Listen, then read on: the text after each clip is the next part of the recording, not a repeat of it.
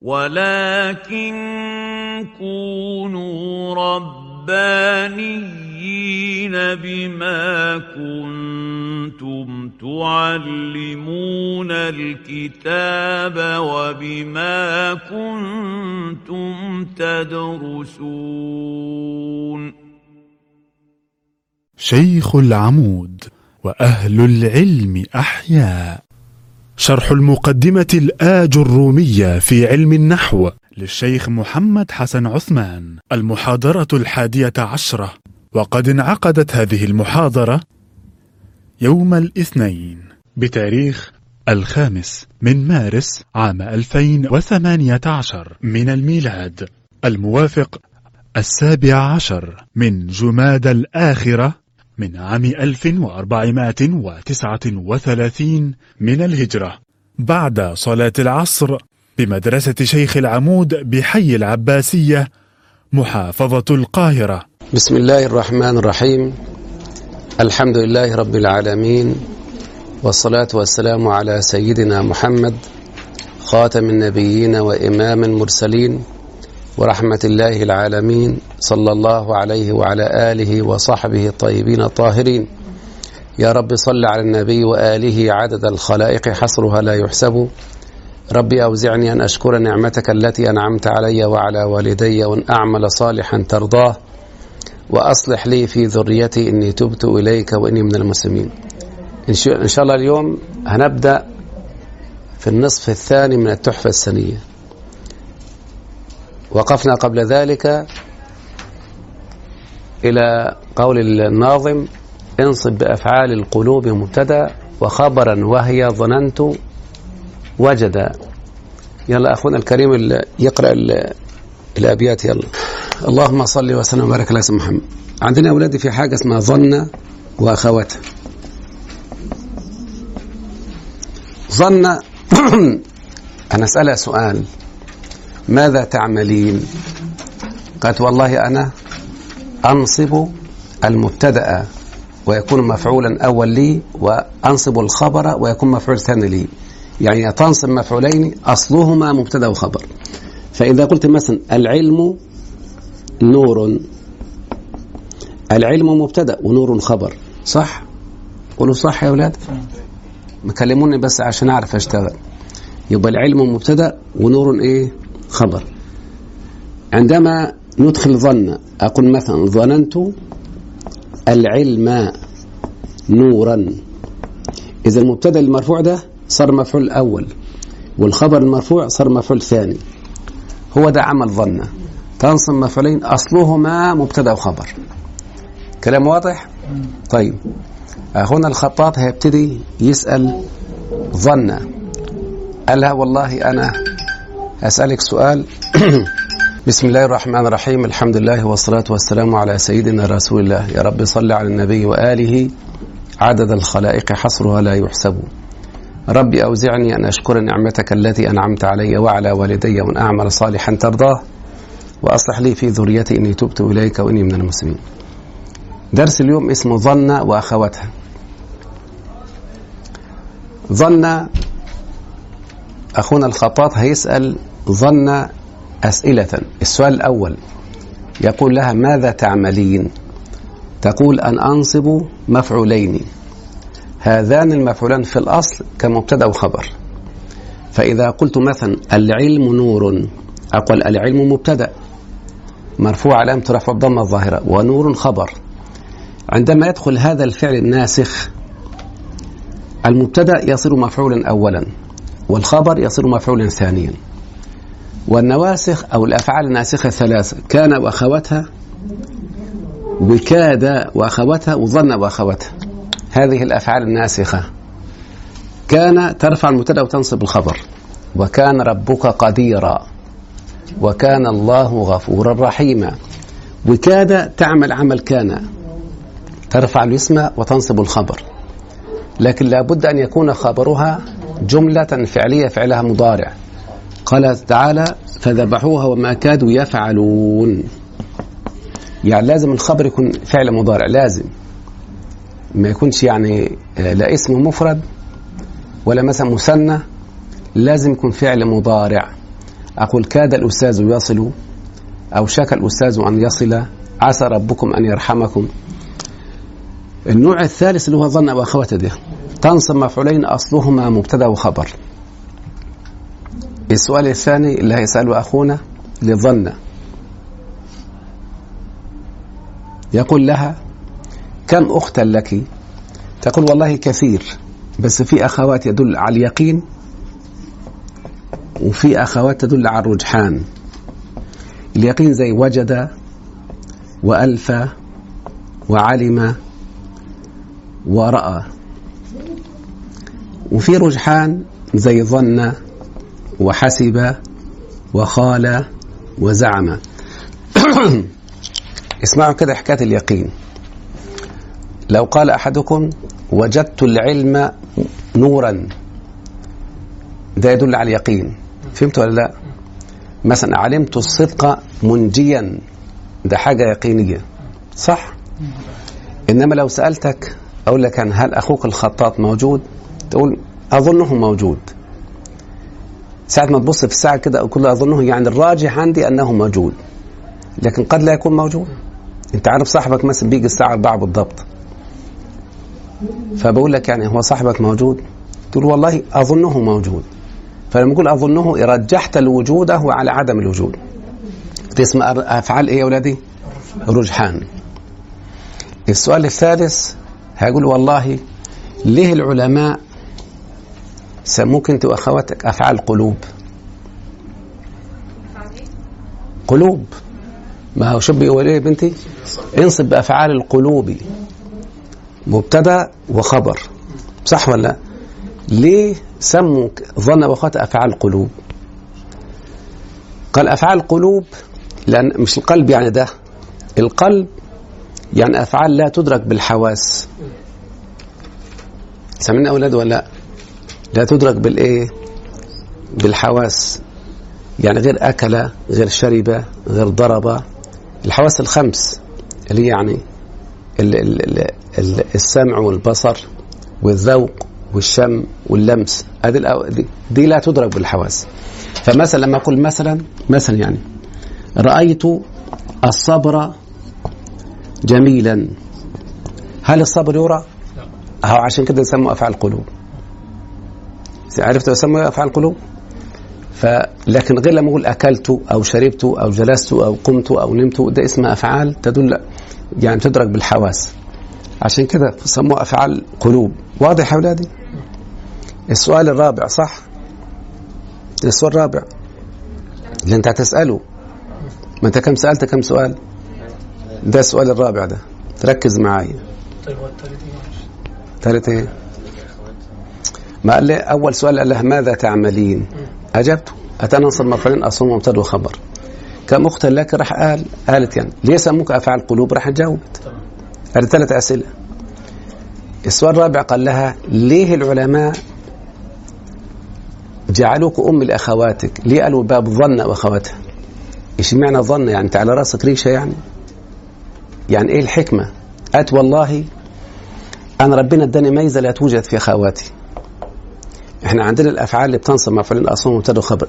ها كم قسم أولاد؟ ها؟ أفعال تدل على يقين وأفعال تدل على اهي ظن دي تنفع الاثنين. الذين يظنون أنهم ملاقوا ربهم يعني متيقنون. إني ظننت أني ملاق حسابي يعني متيقن. وإني لاظنك يا فرعون مثبورا يعني أنا متيقن إنك هالك هالك يعني. وممكن تدل على الرجحان خلاص تدل على إيه؟ كل أظن زيدا موجودا. يعني تصلح إيه يا أولادي. عشان كده آه هي استحقت أنها تكون الأم لأخواتها. بس هي في القرآن دايما بتيجي بمعنى اليقين. آه لكن ممكن تيجي بال بال بمعنى الر- الرجحان يعني أو أو الإنكار. نعم؟ وحسبوا ألا تكون فتنة. ما حسب معنى ظن المهم نأتي إلى ال- المثال يعني. طيب. فقال أول حاجة ظننت بدأ بها هي أم الباب دي. وجد وجد المفروض فعل من أفعال اليقين. أقول وجدت الصبر محمودا. طب لما أعرب مثال هو كل الأمثلة واحدة بس يكفي واحد بس. يعني مثلا ظننت العلم نورا. أقول ظن فعل ناسخ. ينصب مفعولين. تاتع الفاعل. العلم مفعول أول نور مفعول ثاني. لما نحذف ظننت هتقول وجدت نفس الإعراب. هتقول حاسبت نفس الإعراب. يعني ما فيش الإعراب واحد يعني. صح؟ رأيته لو جت في جملة مش أولا رأيت في راء بصرية وفي راء قلبية. بصرية إعراب تاني؟ خلينا أركز بس. راء البصرية تنصب مفعول واحد بس. دي ما تدخلش معنا أصلا. لما أقول رأيت زيدا بمعنى أبصرته. فهمت حضرتك؟ لكن لما أقول رأيت العلم نورا هذه اللي تنصب مفعولين. مش ممكن تبص على جملة اسمية بصرية؟ رأيت مثلا شابا جميلا. يا كريم يا رب.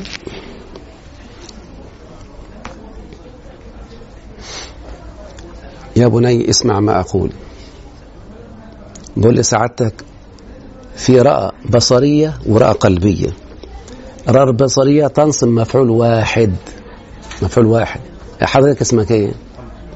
لما رأيت محمدا بمعنى أبصرته. هجيب كلمة بعد كده تبقى حال. لما أقول رأيت محمدا مبتسما دي حال. لكن لما أقول مثلا رأيت الصبر جميلا. الصبر ما حدش بيشوفه. هذه اسمها رأى القلبية اللي تنصب مفعولين. وضحت لك الصورة؟ أهو. رأيت الكتاب بمعنى أبصرته. رأيت محمدا بمعنى شفته. هذه اللي تنصب مفع- مفعول واحد بس. لو جبت حاجة بعد مفعول تعرب حال. خلاص؟ رأيت مثلا محمدا ضاحكا أو مسرورا ده يعرب حال. الثانية يا شيخنا لما رأيت الحق واضحا. الحق ما شافوش؟ فده تنصب مفعولين. وضحت لك الصورة ولا مش وضحت؟ طيب. خليك معايا يا ابني. يبقى ويقول انصب بأفعال القلوب مبتدأ وخبر. يعني المبتدأ هيبقى مفعول أول والخبر هيبقى مفعول ثاني. وبعد بقى ظن قال ظننت وبعد كده وجد. رأى رأى اللي هي إيه؟ القلبية. صح؟ مش البصرية. طيب حسبت حسبت ده ده أخت من أخوات إيه؟ ظن. ده يدل على الرجحان. لكن وجد ورأى تدل على اليقين. صح يا محمد؟ طيب. لما أقول حسبت زيدا أخاك افتكرت أخوك يعني. وحسبوا ألا تكون فتنة. بمعنى ظنوا جعل في يا ولدي جعل في اللغة العربية لها ثلاث استعمالات. في جعل بمعنى زعم هو ده اللي إحنا عايزينه هنا في من أخوات ظن. وجعلوا الملائكة الذين هم عباد الرحمن إناثا يعني ظنهم إناث يعني. هذه جعل بمعنى إيه؟ اعتقد. سمعت ولاد ولا لا؟ في جعل بمعنى اعتقد. اعتقدوا الملائكة إناث. وربنا قال أشهدوا خلقهم. وجعلوا الملائكة بمعنى اعتقد. هذه تنصب مفعولين زي ظن بالضبط. وفي جعل بمعنى خلق ما تدخلش معنا هنا. الذي جعل الشمس ضياء يعني خلق الشمس مضيئة. دي ما تدخلش معنا هنا في ال. وفي جعل بمعنى صير. وقدمنا إلى ما عملوا من العام فجعلناه هباء يعني صيرناه. فاهمين يا حبايبي؟ لما أقول جعلت الماء عصيرا يعني إيه اللي حصل ها؟ حولته هذه جعل بمعنى صير وحول. إحنا عايزين الآن في الدرس ده اللي بمعنى اعتقد. خلاص؟ يبقى ده جعل. في زعم. الشاعر يقول زعمتني شيخا ولست بشيخ إنما الشيخ من يدب دبيبا زعمتني شيخا ولست بشيخ. يعني مثلا في واحد الشيب ظهر في شعره لكن هو شاب بس ممكن يكون الش- الشيب ده؟ هل كاتب في أفعال اليقين الفا آه ما هو. بس هي الفا مش موجودة في الكتاب. ماشي. ألفيت زيدا عالما. ما ألفيت بمعنى أوجدت يعني كلمة مرادفة يعني. بس تناظر يا شيخ. وألفيا سيدها لدى الباب يعني وجد. وجد سيدها لدى الباب.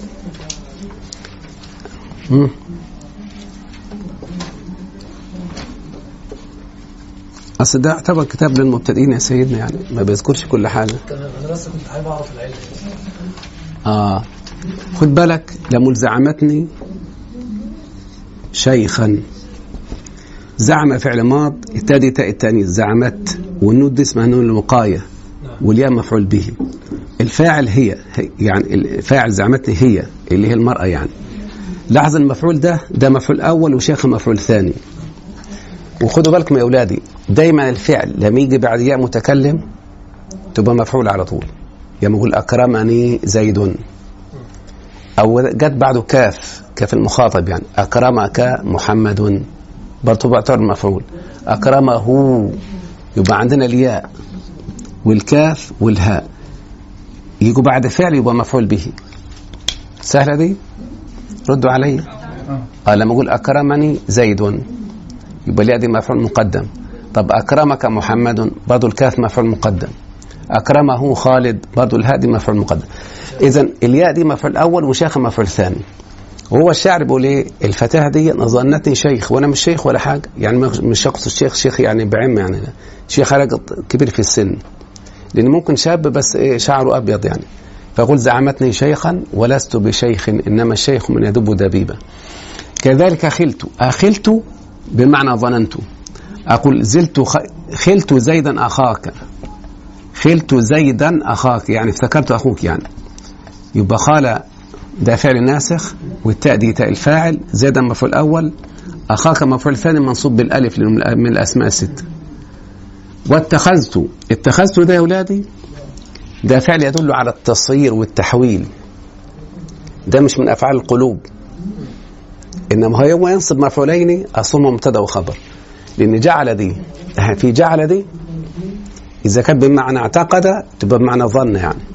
وفي جعل بمعنى صيرة كالآية التي استشهدت بها منذ قليل. وقدمنا إلى ما عملوا من عمل فجعلناه يعني صيرناه حولناه. فإذا قلت مثلا جعلت الماء عصيرا بمعنى صيرت عصير. برضه يعتبر عصيرا مفعول به تاني. أيوة نعم. نفس العمل بالضبط. بس مش من أفعال القلوب لأن حاجة بت... دي متحول من مش زي اتخذ كده. واتخذ الله إبراهيم آه اتخذ الفعل يدل على التصغير التحويل. يعني حوله من الرسول إلى صار خليل الرحمن. وراح جاب المثال له تقول قد ظننت زيدا صادقا في قوله وخلت عمرا حاذقا. شفت الجمال اهو. قد ظننت زيدا صادقا. يبقى قد حرف تحقيق ظن فعل ناسخ التأدي تاء الفاعل زيدا مفعول أول صادقا مفعول ثاني في قوله وخلت عمرا حاذقا. خلت اصلها خالة اصلها خالة كده.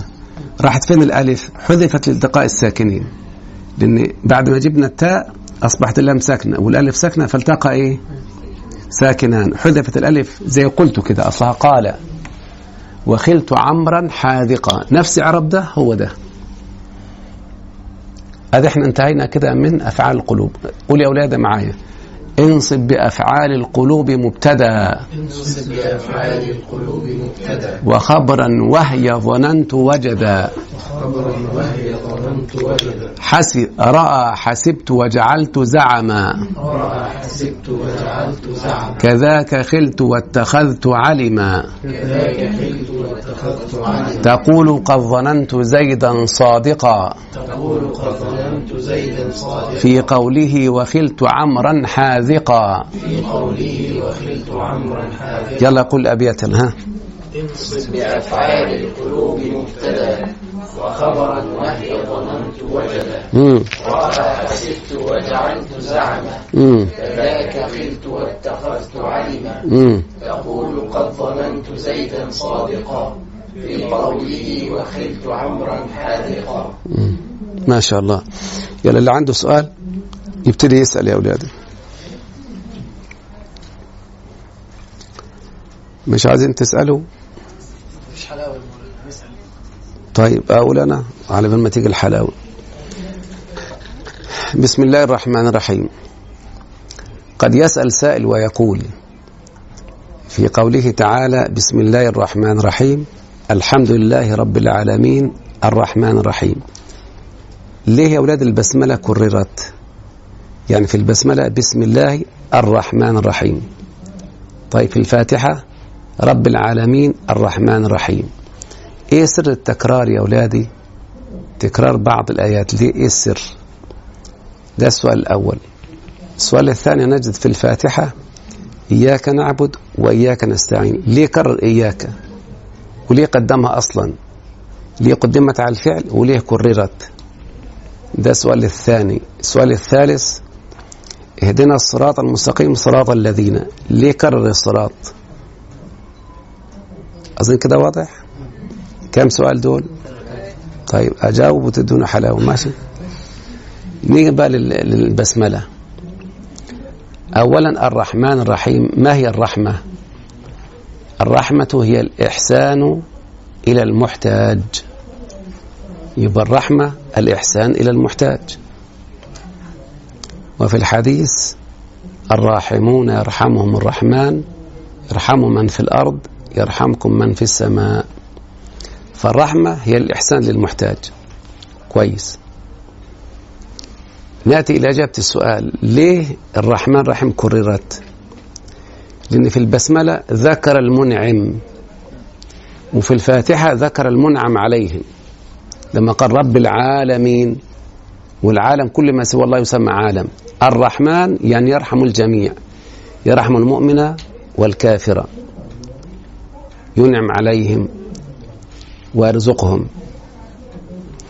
الرحيم بالمؤمنين يوم الدين.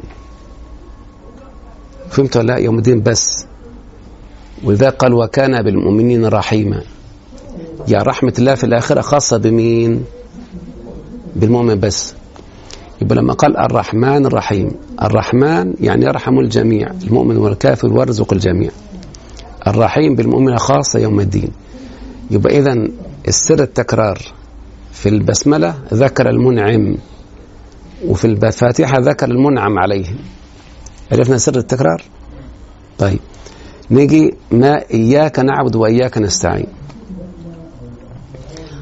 أصل الفعل نعبدك ونستعين بك أصلها كده. صح؟ أنت تجاوزت ولا لسه؟ لسه؟ ناوي؟ ربنا يسهل. يا مسهل يا رب. إن شاء الله لما ترزق بفتاة جميلة كده صالحة وتجيب لها هدية وتقول لها أنا أحبك. طبعا الكلام ده بيبقى كويس والمفروض تفرح بيه بس هي درس لغة عربية. فلم تجدها يعني فرحة مسرورة. فسألتها عن السبب. ده أنا قلت لك كلام كويس. قالت لا ما أنت لما قلت أحبك معناها تحب غيري. فأنا أريد منك أن تقصر المحبة علي. طب أعمل إيه؟ المفعول ده نقدمه. فتقول إياك أحب. يعني قصرت المحبة عليها فلا تحب سواها من النساء فهمت يا عمي؟ طيب. فعندما نقرأ قوله تعالى إياك نعبد يعني نقصر العبادة على الله فلا نعبد سواه. طب وإياك نستعين؟ أيضا ولا نستعين بأحد إلا الله سبحانه وتعالى. لو لم يكرر إياك يا شيخنا يبقى أصل الكلام إيه؟ إياك نعبد ونستعين. يبقى قصر العبادة ولم يقصر الاستعانة. فهمت ولا لا؟ يبقى إيه؟ إياك نعبد لا نعبد سواك. لكن ممكن أن نستعين بك ونستعين بغيرك. عشان كده كرر إيه؟ إياك. وضحت؟ اهدنا الصراط. الصراط هو الطريق الموصل. ففي الآية الأولى ذكر المكان. وفي الآية الثانية ذكر السالكين هذا المكان. قال صراط الذين أنعمت عليهم المؤمنون والأنبياء. فهمت ولد ولا؟ لا؟ ادي سر التكرار. الحمد لله فهمتوا حاجة؟ دلوقتي هنيجي إن شاء الله للدرس الثاني اللي هو النعت. النعت قد قال ذو الألباب يتبع للمنعوت في الإعراب. كذاك في التعريف والتنكير كجاء زيد صاحب الأمير. في عندنا أولادي توابع أربعة النعت والتوكيد والعطف والبدل. ركز معايا يا سيدنا. فالذي يتبع ما قبله أربعة. أول شيء النعت. النعت يعني الصفة يعني. فالصفة تتبع الموصوف. تعالوا بنا نستشهد بآيات من القرآن. وقال رجل مؤمن. قال فعل ماضي. رجل فاعل. مرفوع على رفع الضمة مؤمن صفة. لحظة مؤمن تتبع رجل في كل شيء. أولا رجل نكرة ومؤمن نكرة. طيب ده مذكر ده مذكر. ده مرفوع ده مرفوع. ده مرفوع بالضمة ده مرفوع بالضمة وهكذا. في كل شيء ده اسمه النعت الحقيقي. فالنعت الحقيقي يتبع المنعوت في كل شيء. طب إيه الغرض من النعت؟ ليه النعت أتى في كلام العرب إما للتوضيح وإما للتخصيص وإما للتأكيد وإما للمدح وإما للذم. تعال نجيب أمثلة دي يا أولادي. لما أقول جاء زيد طب ده الولد ده اسمه زيد؟ وأنت اسمك زيد وأنت اسمك زيد. بس أنت كاتب وده شاعر وده أديب. فلما أقول جاء زيد عايز اوصفه عشان اوضحه. أقول جاء زيد الاديب يبقى خلاص عرف انت فهمت ولا لا؟ وده اسمه إيه؟ يبقى, يبقى الصفة لما يكون قبلها معرفة يبقى الصفة يقصد بها التوضيح. واضح كده؟ طب إذا كان نكرة كقوله تعالى وقال رجل مؤمن ده اسمه مفيد التخصيص. خصصناها بالإيمان فأصبحت قريبة من المعرفة. لأن لو قال وقال رجل أصبح نكرة مبهمة. ما نعرفش الرجل ده مؤمن ولا كافر. طويل ولا قصير؟ بعيد ولا قريب؟ ما نعرفش أي شيء. فلما جبنا بعد صفة أصبحت تفيد التخصيص أصبح قريبا من المعرفة التوكيد تلك عشرة قال كاملة. ده توكيد. فمن لم يجد فصيام ثلاثة أيام في الحج وسبعة إذا رجعتم تلك عشرة كاملة. يبقى كاملة دي توكيد. طيب إيه المدح؟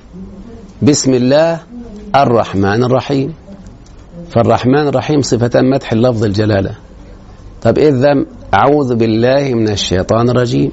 يبقى الرجيم صفة ذم للشيطان عليه لعنة الله. يبقى إحنا عرفنا فائدة الإيه؟ فائدة النعت يا أولادي. عرفنا فائدة النعت؟ النعت كما قلت زي المنعوت بالضبط. أقول مثلا هذا رجل صالح. رأيت رجلا صالحا.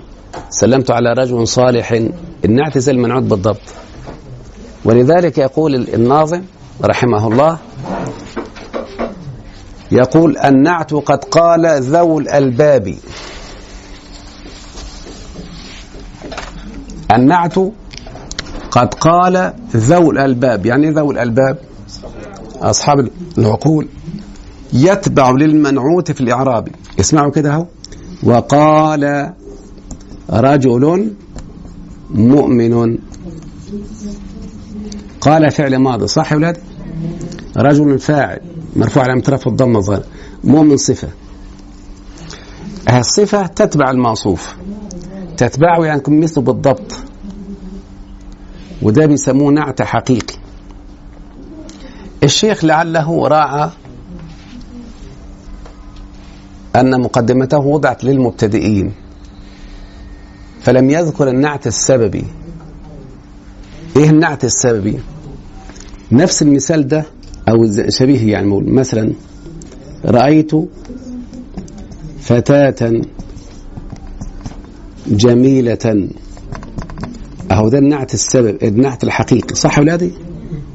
بين صفة في المنعوت. لو عايز أخليه سببي أقول جميلة أمها أو أختها هو ده النعت الإيه؟ يعني بيبين صفة في اسم بعدها والاسم ده متعلق بالمنعوت. عشان كده بيسموه نعت السببي. بيوضح صفة في اسم طيب جزاك الله خير. كقوله تعالى ربنا أخرجنا من هذه إيه؟ الظالم أهلها. لو خلاها نعت حقيقي ربنا أخرجنا من هذه القرية الظالمة. عايز اخليها نعت السببي؟ الظالم أهلها. وبعدين نعت السبب ده يا أولادي. خدوا بالكم؟ هو يلزم الإفراد. ما معنى يلزم الإفراد يا أولادي؟ اسمعوا طيب اسمعوا المثال ده. رأيت رجلا خد بالكم صالحا فين النعت يا أولادي. يدرد أنت هو؟ طيب رأيت رجلين أقول صالحين. رأيت رجالا ها أقول صالحين. صح يا أولاد ولا لا؟ يعني إحنا قلنا النعت يتبع الإيه؟ لو خليته نعت سببي هتجد الصالح دي ما تتغيرش. أقول رأيت رجلا صالحا أبوه. طيب لو رأيت رجلين أقول صالحا أبوهما. رأيت رجال أقول صالحا أبوهم. يعني صالح ما تغيرش. فهمت ولا لا؟ يعني في النعت السببي هو يظل على إفراده. وأتبع ما قبله في شيئين في التعريف والتنكير والإعراب. ويتبع ما بعده تأنيسا وتذكيرا. يعني بص ولدي استنتبه كده. لو جبت مكان الرجل فتاة. اسمعي يا بنتي. تقول رأيت فتاة صالحة أمها. لأن عشان الأم. طيب ليه ذكرت عشان الأب؟ يعني تتبع ما بعدها تذكير وتأنيث بس وتتبع ما قبلها في الإعراب وفي التعريف والتنكير. لكن هو نفسه النعت يلزم الإفراد لا يتغير. واضح يا ولا لا؟ لكن النعت الحقيقي يتغير. طيب اسمعوا كده قل الب- البيتين دول. النعت قد قال ذو الألباب. قول يا ولد انت هو النعت قال ذو الألباب يتبع للمنعوت في الإعراب. يتبع للمنعوت في الإعراب. كذاك في التعريف والتنكير. كذاك في التعريف والتنكير. كجاء زيد صاحب الأمير.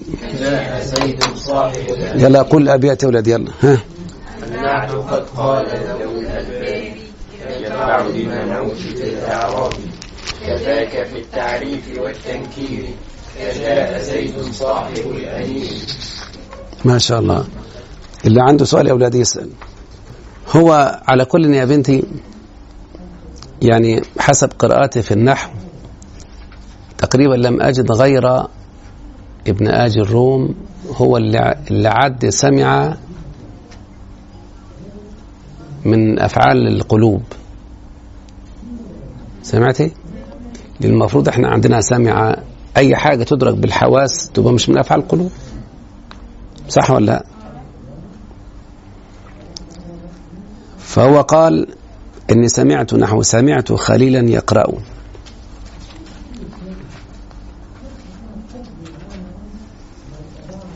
قال القسم ده يفيد النسبة في السمع وهو فعل واحد بس سمعته. حكاية النسبة في السمع.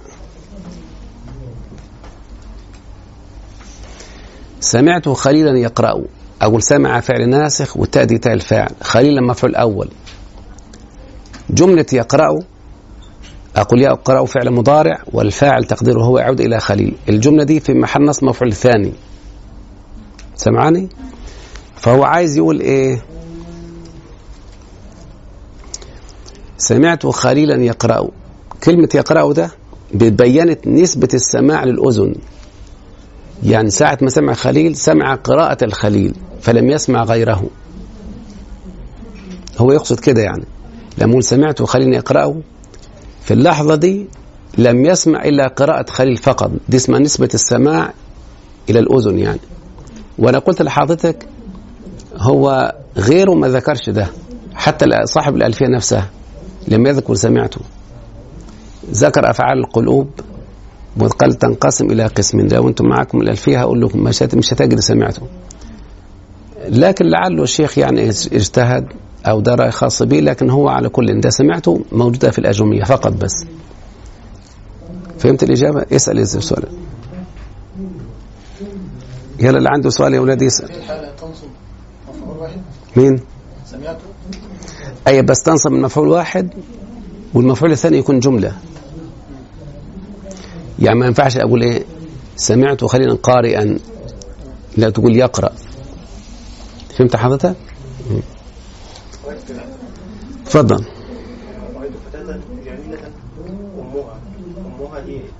ترى فاعل. فعل بدون فعل نعم. بدون فعل بدون إيه؟ بدون فعل لا ما هو جميلة. دي اسمها صفة مشبهة. الصفة المشبهة تفيد الثبوت في صاحبه لما أقول مثلا زاد حسن وجهه. الحسن ده ثابت غير اسم الفاعل لما أقول فلان آكل شارب جالس ما يدلش على الثبوت يدل على الانتقال والحدوث. يعني شوف الأستاذ واكل شارب قائم جالس ده اسم فاعل. الصفة المشبهة باسم الفاعل تفيد الثبوت. فلان ده كريم الأصل فلان ده كحيل العين يعني عينه كده جميلة مكحلة يعني فاهم؟ فلان طاهر القلب حاجة ثابتة فيه يعني. فلان ده لئيم الطبع يعني حاجة ثابتة فيه. هو دي اسم الصفة المشبهة. اللي بعدها يعرف فاعل. يعرف يا شيخنا؟ أيوة. يبقى جميلة أمها. أمها يعني الجمال هي كده زي ما يقول رب جمال رباني يعني ما ضاعتش أي حاجة يعني. فلما تقرأ قوله تعالى ربنا أخرجنا من هذه القرية الظالم أهلها. الظالم ده اسم فاعل. اللي بعده ده فاعل. الظالم أهلها. سمعنا يا شيخنا؟ هو ده بيسموه فاعل لكلمة الظالم دي.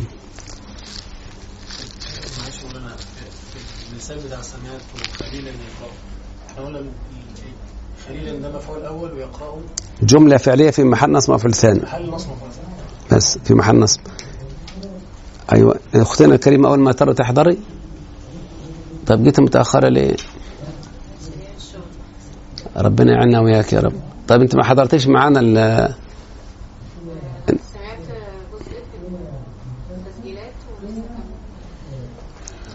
طيب عموما يعني لو حضرتك قرأت أي حاجة أو أي حاجة سمعتيها وما فهمتهاش اسألي إن مفتاح العلم السؤال كل ما حضرتك هتسأل كتير كل ما تعلمي.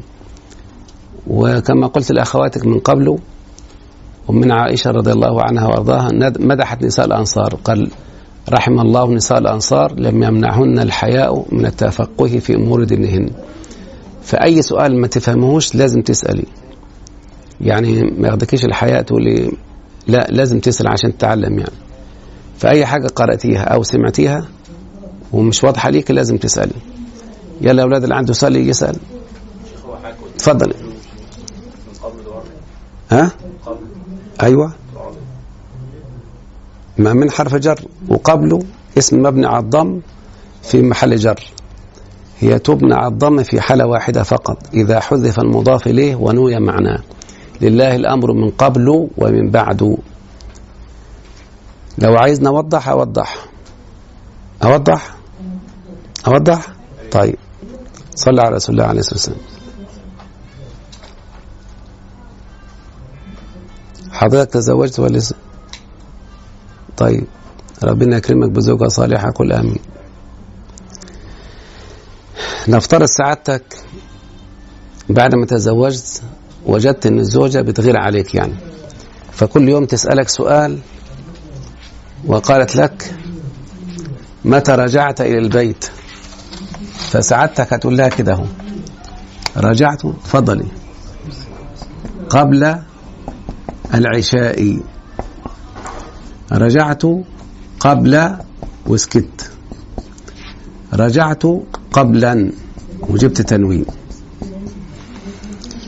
تعال نشوف مع بعضنا رجع فعل ماض والتاء تاء الفاعل. ركز معي قبل ده ظرف زمان منصوب. والظروف كلها منصوبة. زي صمت يوم الخميس. يبقى الظرف ده منصوب على نصب الفتح. إزاي عرفت ده ظرف زمان؟ عشان بعده العشاء. وزي وجاوبهم عشاء. يبقى أنت قلت لمراتك اللي لسه هتتجوزها إن شاء الله رجعت قبل العشاء. فين المضاف إليه يا ابني؟ يبقى المضاف إليه موجود صح؟ ما قبل المضاف والعشاء مضاف إليه.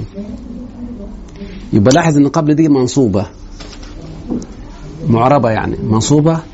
واللي نصبها الفعل رجعت ده. وممكن تجرها تقول رجعت من قبل العشاء. يبقى أنت مخير بين يا تنصب يا تجر. رجعت قبل العشاء أو من قبل العشاء أنت حر. ده ده جائز وده جائز. لا يستوي منكم من أنفق من قبل الفتح من قبل الفتح. يبقى ممكن تقول لمراتك رجعت قبل العشاء أو من قبل العشاء. يبقى دي كلمة معربة. معنى معربة يا منصوبة مجرور ما تجيش ما تجيش مرفوعة. خلاص؟ اليوم الثاني قلت لك رجعت إمتى؟ قلت رجعت قبل. طب ما تكمل كلامك. قلت مش هكمل ما أنت المضاف إليه أنت عارفاه. يبقى حذفت المضاف إليه اللي هي مراتك عارفاه. ده بنسميه في النحو حذف المضاف إليه ونوي لفظه. نفس اللفظ اللي إحنا قلناه منوي يعني مقدر في الذهن. يبقى نفس الإعراب يا ابني. هتقول رجعت قبل أو من قبلي؟ الصورة الثالثة هتقول رجعت قبلا. ساعة ما تنون معناها المضاف إليه حذف نهائيا. لأن التنوين ده يمنع الإضافة. يعني شوف ده اسمه إيه؟ قلم. احذف أنت تقول قلم الأستاذي. يبقى الكلمة لما تنون يبقى ما فيش إضافة. تيجي الإضافة يتحذف التنوين. المرة الرابعة قلت لها ده أنت. أنت واضح إنك أنت متعبة. فزي ما تعبتيني أنا هتعبك فرحت عملت عمرة ورجعت فجأة لقيتك في البيت. بسم الله الرحمن الرحيم. أنت جيت إمتى؟ تقول حضرت البيت من قبل وخدت بعضك ومشيت. تقول لك تعالى يا راجل كلمني من قبله إيه؟ تقول لا أنت عيشي مع نفسك اللحظة.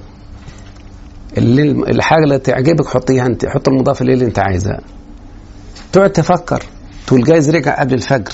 وأنا كنت نايمة ممكن. رجع قبل الظهر وأنا كنت عند ماما ممكن. رجع قبل العصر وأنا كنت لسه في المدرسة ما فيش مضاف إليه محدد. فاهم؟ ده اسمه حذف المضاف إليه ونوى معناه. فالمضاف إليه أصبح مبهم. فأشبه الحرف والحرف برضه مبهم. لما أقول جلست على طب على إيه اللي جلس على الكرسي ولا على الأرض؟ فالحرف ده مبهم.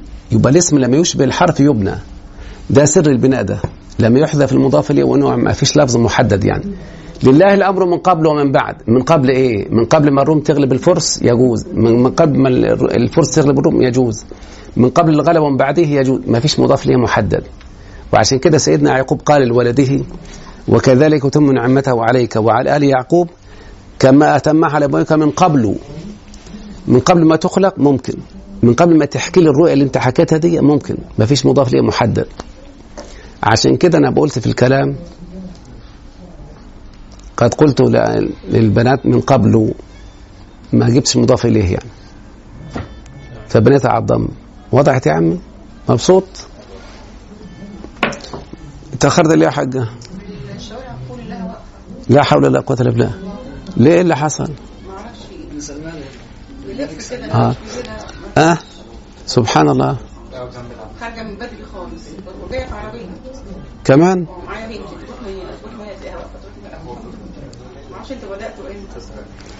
طيب. هو ميعادنا من أربعة لستة زي المرة اللي فاتت. لا من أربعة لستة و... ومن ستة لثمانية هناخد إن شاء الله صرف وإملة. آه صرف وإملة إن شاء الله. ما أنتوا هتبقوا موجودين ولا ماشيين؟ ولا دي حاجة غيركم يعني. امسح يا ابن ال- ده اسمه ظن واخواتها والصفة والموصوف. ده اللي إحنا كنا خلصنا إن واخواتها. إن شاء الله حاول تيجي بدري أنت والأخت الكريمة دي. أنت بتطلع من الشغل أربعة؟ ولا أي حاجة. هي طبعا من عارف والله ربنا يكرمك عايزين نبدا نفتح الاسم اتفضل. الاسم المنقوص؟ أيوه. وحركاته اسئله في الامتحان اسئله الامتحان آه آه، بتقول إيه؟ أنا كان في أسئلة غريبة. حلو. أنا اللي سائلها يعني؟ مش أنت نجحت الحمد لله. طيب خلاص. المفروض بس ده كان نسيت كان حلو الامتحان صراحة اولا يا بنت الاسم المنقوص اسم معرب آخره ياء زي كلمة داعي أو هاني أو قاضي ده اسم منقوص. ليه سميناه منقوص؟ أنت عندك الحركات ثلاثة ضمة وفتحة وكسرة. الضمة والكسرة لا, تظهر للثقل. ما ينفعش تقول هادي يو ولا سلمت على هادي الوحيده اللي تظهر الفتحة بس يا قوم اجيبوا داعيا عشان كده سموه منقوص لنقصان بعض الحركات. يبقى ليه سموه منقوص؟ لأن بعض الحركات نقصت. الضمة ما تظهرش والكسرة ما تظهر. يعني بص حضرتك لو ليك أخ اسمه هادي مثلا زي ما بيقولوا هادي خشبة فهمتي؟ فهادي تقول نجح هادي ما ينفعش يقول هادي يو. طب سلمت على هادي ما ينفعش يقول سلمت على هادي فالضمة والكسر لا تظهر للثقل ثقيلة على اللسان يعني. الفتحة خفيفة على اللسان فتظهر. يا قومنا أجيبوا داعي الله. تقول مثلا رأيت هاديا أو الهادية أو القاضية. تظهر الفتحة عشان خفيفة هو ده سر التسمية بأنه بأنه منقوص يعني. فهمت يا بنتي؟ ينصب بالفتحة الظاهرة؟ مقدرة. الله يفتح عليك. أيوه الله يفتح عليك ما شاء الله. تمام. طيب الاسم المقصور بقى الفرق ما بينهم؟ المقصور آخره ألف. يعني لو لك أخ اسمه مصطفى. سمعاني؟ الاسم اللي, اللي آخره ألف اسمه في النحو عندنا مقصور. مش معنى مقصور يعني عايش في قصر يعني. مقصور القصر في اللغة معنى الحبس. فالحركة محبوسة مش عارفة تظهر. ربنا قال عن حور الجنة قال حور مقصورات. يعني محبوسة في الخيمة ما تخرجش. فما ينفعش تقول يا بنتي؟ ما ينفعش تقول إيه؟ نجح مصطفى أو رأيت مصطفى أ ولا مصطفى إي. ما تظهرش أي حركة. تقول الضم ظهرت ما تقدرش. لانها محبوسة. عشان كده سموه مقصور يعني الحركة استحالة تظهر. أيوه لأن الألف ما تقبلش الحركة. بص اسمعني كده. اسمع اسمع مصطفى هتجد الفم نفسه اتفتح. طالما اتفتح ما ينفعش لا تضم ولا تكسري ولا فاهمة؟ فالألف لا تقبل الساكنه لا تقبل حركه الساكنة زي الشخص الميت كده ما هو الانسان ساكنه متحرك. فاهمة؟ وحتى ال- ال- الألف التانيث المكسوره زي هدى برضه ما تقبلش الحركة. ما ينفعش تقول جاءت هدى أو ما تقبلش حركة ابدا. فالاسم المعرب اللي آخره ألف سموه مقصور. ليه؟ الحركات مقصورة يعني محبوسة. والاسم اللي آخره يا سموه منقوص. عشان حركاتنا تنقص وتظهر في واحد بس. لكن مفيش مفيش حركة مقدرة. ما هو الحركات مقدرة. يعني نقول حركة مقدرة. أيوه. يعني بص حضرتك لما تقول نجح لأنه اسم آه بص حضرتك نجح مصطفى. تقول نجح فعل ماضي مصطفى فاعل. مرفوع فين علامة الرفع؟ تقول ضمة مقدرة. وكل حركاته مقدرة. كلها. وسمى معتلا من الأسماء ما كالمصطفى والمرتقي مكارما. فالأول الإعراب فيه قدر جميعه وهو الذي قد قصر. ده الألفية دي. وسمى معتلا من الأسماء لأن الأسماء في معتلة. وفي صحيح المعتل يعني المريض يعني. فالأسماء اللي هم المعتله اللي آخرها حرف عله حاجتين يعني. يا ألف يا ياء بس. ما فيش اسم اخره واو. وكل الأسماء دي كده صحيحة. يعني محمد وأحمد ومحمود ومروان كل دي أسماء صحيحة. لكن المعتله حاجتين يا بالألف وسمى مكسور يا بالياء سمى منقوص. خلاص يا بنتي؟ مبسوطة؟ في سؤال في الامتحان؟ الأسماء الستة إذا كانت مجموعة عربت عربت بالحركات الأصلية. لما جاوبناها غلط قالوا لنا لا صح.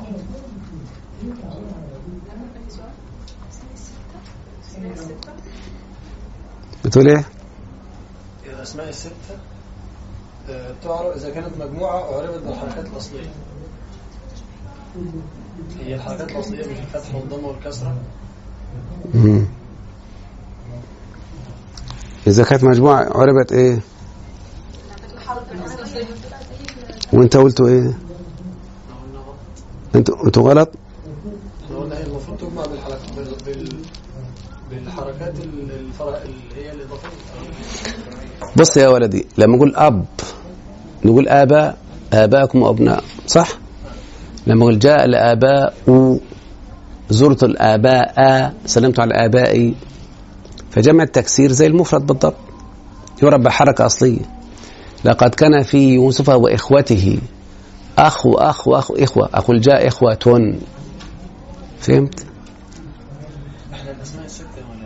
والله ما أنا عارف ما الأب والأخ ما اسم من الأسماء الستة. يا ابني افهم. لما أقول أخ أقول أخوك. رأيت أخاك سلمت على أخيك. اجمع أخ قول إخوة. أصبح يعرف بالحركات مش بالحروف. صلى على رسول الله. ال- الاسم الأسماء الستة ده علشان ترفعه بالواو لازم يكون مفرد. ما يكونش مثنى ولا جمع. لما أقول حضر أخوك غير لما أقول حضر أخوان. لما أقول حضر أخوان يرفع بايه؟ لما أقول حضر إخوة يرفع بالضمة. لكن لما نقول حضر أخوك اللي هو واحد بس هو ده هو ده اللي يرفع بالواو. طيب هو لما يجمع هيبقى من الأسماء الخمسة كده أو من الأسماء الستة؟ لا لا لا لا لا لا يعرب اعراب الجمع عادي. نقول له مع من الأسماء السته يا ابني يا حبيب ما إحنا نقول عشان الأسماء دي ترفعها بالواو تنصبها بالألف والجر لازم شروط. أول شرط لازم يكون اسم مفرد. يعني مثلا بص حضرتك أو حضر أخوك. طب لو أنتوا اثنين أقول برضه حضر أخوكما. كم واحد حضر؟ لا واحد. يعني هو واحد وانتوا الاثنين اخواته يعني. طب بقول حضر أخوكم. واحد بس وانتوا كلكم اخوات لي. فهمتوا ولا لا؟ أظن كده واضح. لقد كان في يوسف آه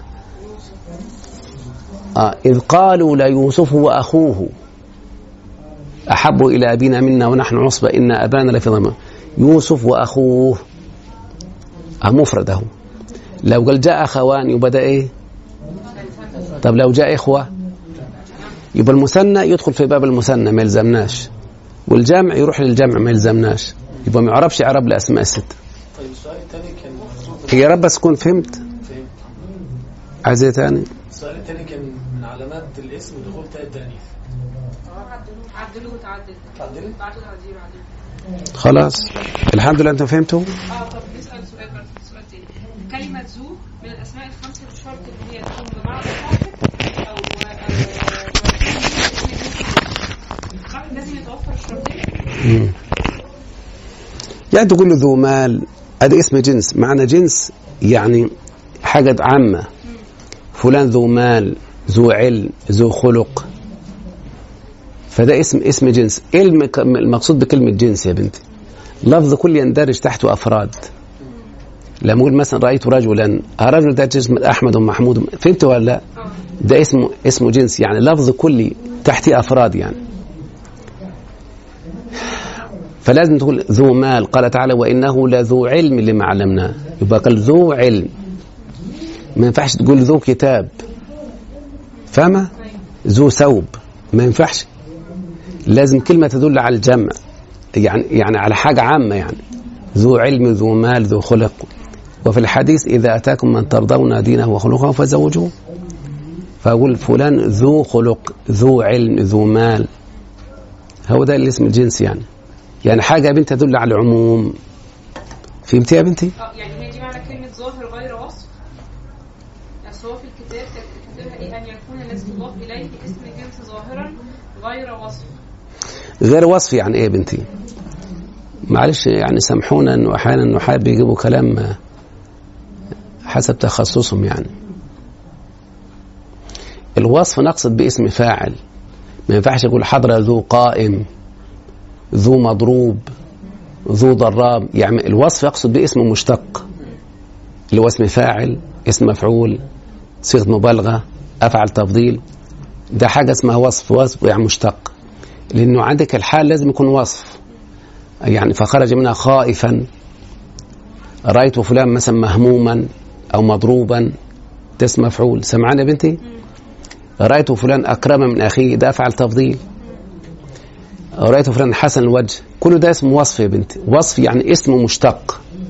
بص حضرتك أنا جالس صح؟ فيقول الأستاذ جالس. جالس ماخوذه من الجلوس.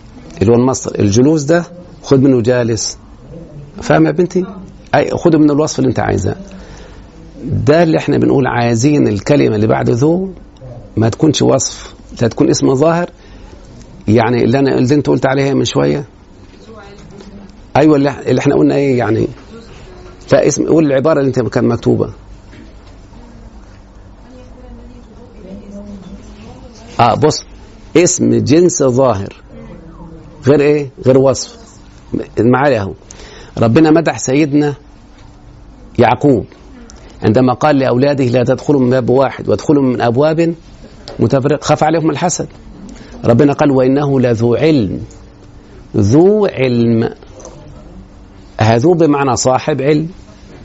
يبقى ذو بمعنى صاحب. طب علم ده أو اللي أنت قلت عليه شوية ها؟ قلت إيه؟ اسم جنس. يعني اسم جنس؟ لأن كلمة علم ده اسم جنس يعني يدل على عموم العلم. يعني علم في الشريعة علم في الطبيعة علم في الحياة ذو علم. يعني لا يدل على شيء معين يعني. خلاص حاجة عامة يعني. واسم ظاهر غير وصف يعني ما قالش ذو عالم أو ذو معلوم. يعني مش وصف يعني إنما اسم جنس. والله أعلى وأعلم. صلى الله وسلم وبارك على سيدنا محمد.